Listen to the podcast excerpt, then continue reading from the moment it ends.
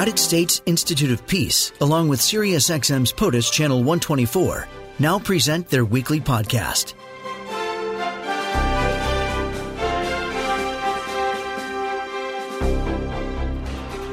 I'm Julie Mason. Ambassador William B. Taylor is Vice President, Strategic Stability and Security at the U.S. Institute of Peace. He uh, previously served at the U.S. Embassy in Kiev during the Arab Spring. He oversaw U.S. assistance and support to Egypt, Tunisia, Libya, and Syria. He was U.S. ambassador to Ukraine from 06 to 09. He's with me on strategic stability and nuclear arms control involving Russia. Ambassador, good morning. Good morning. How are you? Excellent. How are you? Good, thanks. Uh, over the weekend, Vladimir Putin was uh, talking up Russia's hypersonic nuclear weapons at a naval parade. That seems a bit ominous. It is ominous. Um, he's been talking about these new kind of exotic weapons for some time now. Um, and it does suggest that uh, that Russia under Mr. Putin is rearming and and uh, going into new areas of higher technology uh, for their weapon systems.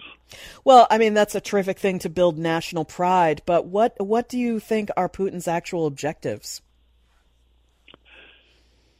Putin's objectives are always hard to discern. He's a hard man to to get into the head of. Um, uh, but what we've seen over the over the years, over the past uh, two decades, um, is President Putin trying to disrupt democracies both near and far. He tries to disrupt democracies on his borders, like Ukraine, uh, like Georgia, uh, like Moldova. Um, and he tries to disrupt demo- uh, democracies in Europe he we know that he tries to attack the United States in terms of election meddling, in terms of hacks, um, in terms of cyber attacks. So so this is uh, this is a pattern from from Mr. Putin. How to evaluate Biden's recent summit with Putin? There, it, it didn't seem to have produced much, and there was a certain opacity about it. What, what was your take on that meeting?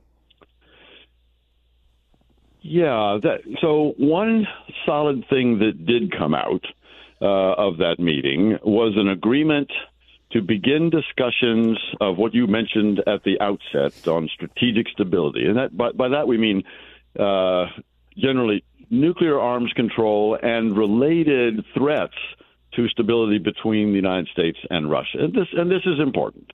Uh, that said, um, there was a there was a, a, a clearing the air.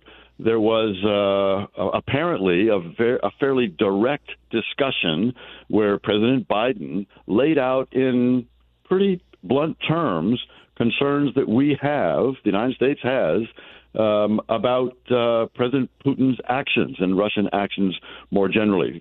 Some of the ones that we just we just talked about. Mm-hmm, mm-hmm. Um, the the the whole issue of um, arms control. You know, I feel like we've been dealing with that since I don't know what the 70s, the 80s. Um, and and everyone keeps building weapons and and also discussing how to dismantle them or limit them. Well, you're right, and there was uh, during the times that you mentioned there was uh, there was a, a, flurry, there was a succession of mm-hmm. arms control treaties um, uh, during the during the Cold War. Um, and there were limits, and there are limits still on certain categories of strategic weapons. Uh, we're talking about bombers and missiles in silos and uh, submarines.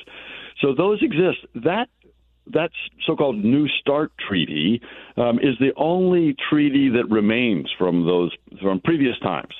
Um, the Russians actually violated uh, many of those treaties, and uh, the United States withdrew when the Russians violated them. So, so those have many of those have uh, have expired. The New START agreement that I that I just mentioned, that's still in existence, was extended for five years. Um, uh, soon upon arrival of the Biden administration, uh, which which they could do. And the question now is: Is there something beyond New START? When it expires, is there some some constraint? That will be put on uh, on on nuclear weapons, or um, are there are there confidence building measures that uh, can assure stability between the United States and Russia and other countries, by the way? Would you say the relationship is suffering from instability at the moment?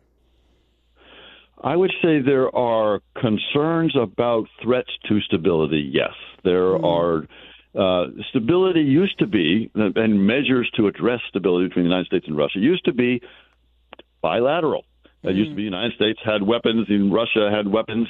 Uh, now it turns out, since New START was signed 10 years ago, uh, we have the rise of a Chinese nuclear threat.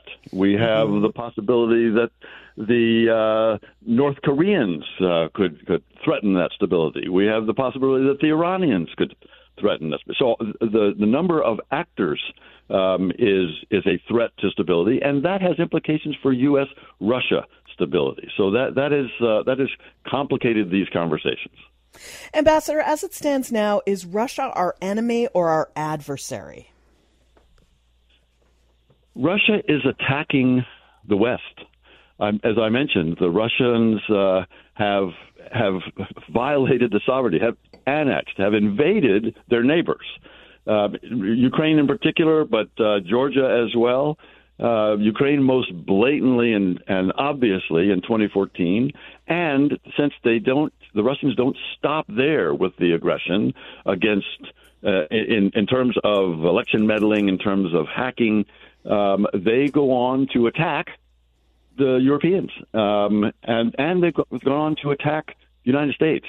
So so there is indeed a war um, that the Russians are are fighting against us, and we have to defend ourselves. And of course, I know that U.S. officials are very worried about the uh, China Russia alliance.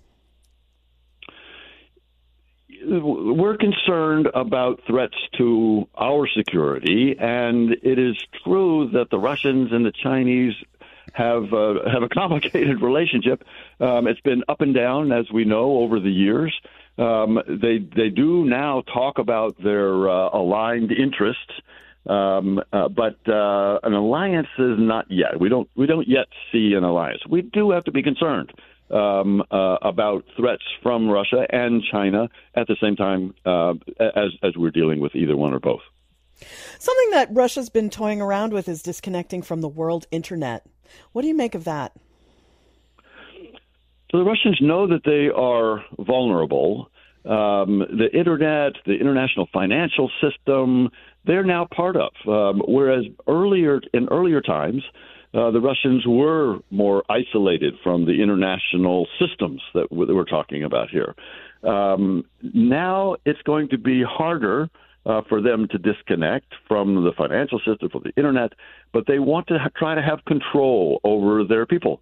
Um, and one way they can do that um, is to try to disconnect from the internet. I think that's going to be hard for them to do. Mm, so, what do you see as the future in Russia? I mean, their economy's not great. It's it's hard to tell what's going on with COVID in the country. And is that vaccine is it working? So there have been different reports uh, about that vaccine. Some reports are that the vaccine actually does pretty well. The problem is less the effectiveness of the vaccine and more the suspicion on the part of Russians about what their government tells them. Uh, so the, their government tells them this is a good vaccine, you should get vaccinated, but the Russians are skeptical about uh, about information coming from their government. You can you can understand why mm-hmm. why that might be the case. So, what was it like serving in Kiev? Was it very tense? Serving in Kiev was great and is great. Um, uh, it's a it's it's a country uh, that wants to be part of Europe. It wants to be part of European institutions. It shares European and U.S. values. So, so working with the Ukrainians um, is is very satisfying. Um, Kiev is a beautiful city. Um, the interesting part, of course, from the international standpoint, um, is that Kiev is at war. You know, Russia mm-hmm. is attacking Ukraine, um, and when you're serving in a country that is at war, um, it adds a it adds a heightened sense of urgency. Yeah, I'm sure. Uh, do people go about everyday life there, or is there a sense that the war is always present? It's a good question. So, it, it uh, uh, people do go about everyday life. Um, uh, there have been uh, 14,000 Ukrainians killed in that war. So that war has has touched many Ukrainian families, um, and there are monuments, memorials to the fallen soldiers um, in every little town, every city, and certainly in Kiev. So that part is is there. Kiev, however, also is developing a very robust economy. Uh, it's challenged like all economies have been by the COVID pandemic. Mm. Uh, and it is challenged, of course, by a war in its east that has uh, that has affected the part of the the country where a lot of the heavy industry was. So it certainly affected the the the uh, the economy more broadly, uh, but they do they they continue to, to move forward. Ambassador William B. Taylor, Vice President, Strategic Stability and Security at the U.S. Institute of Peace. Thank you so much for joining me. Great to get your perspective. Thank you very much, Julie. Good to talk to you. Have a good day. You too. This podcast has been brought to you by the United States Institute of Peace and SiriusXM's POTUS, Channel 124.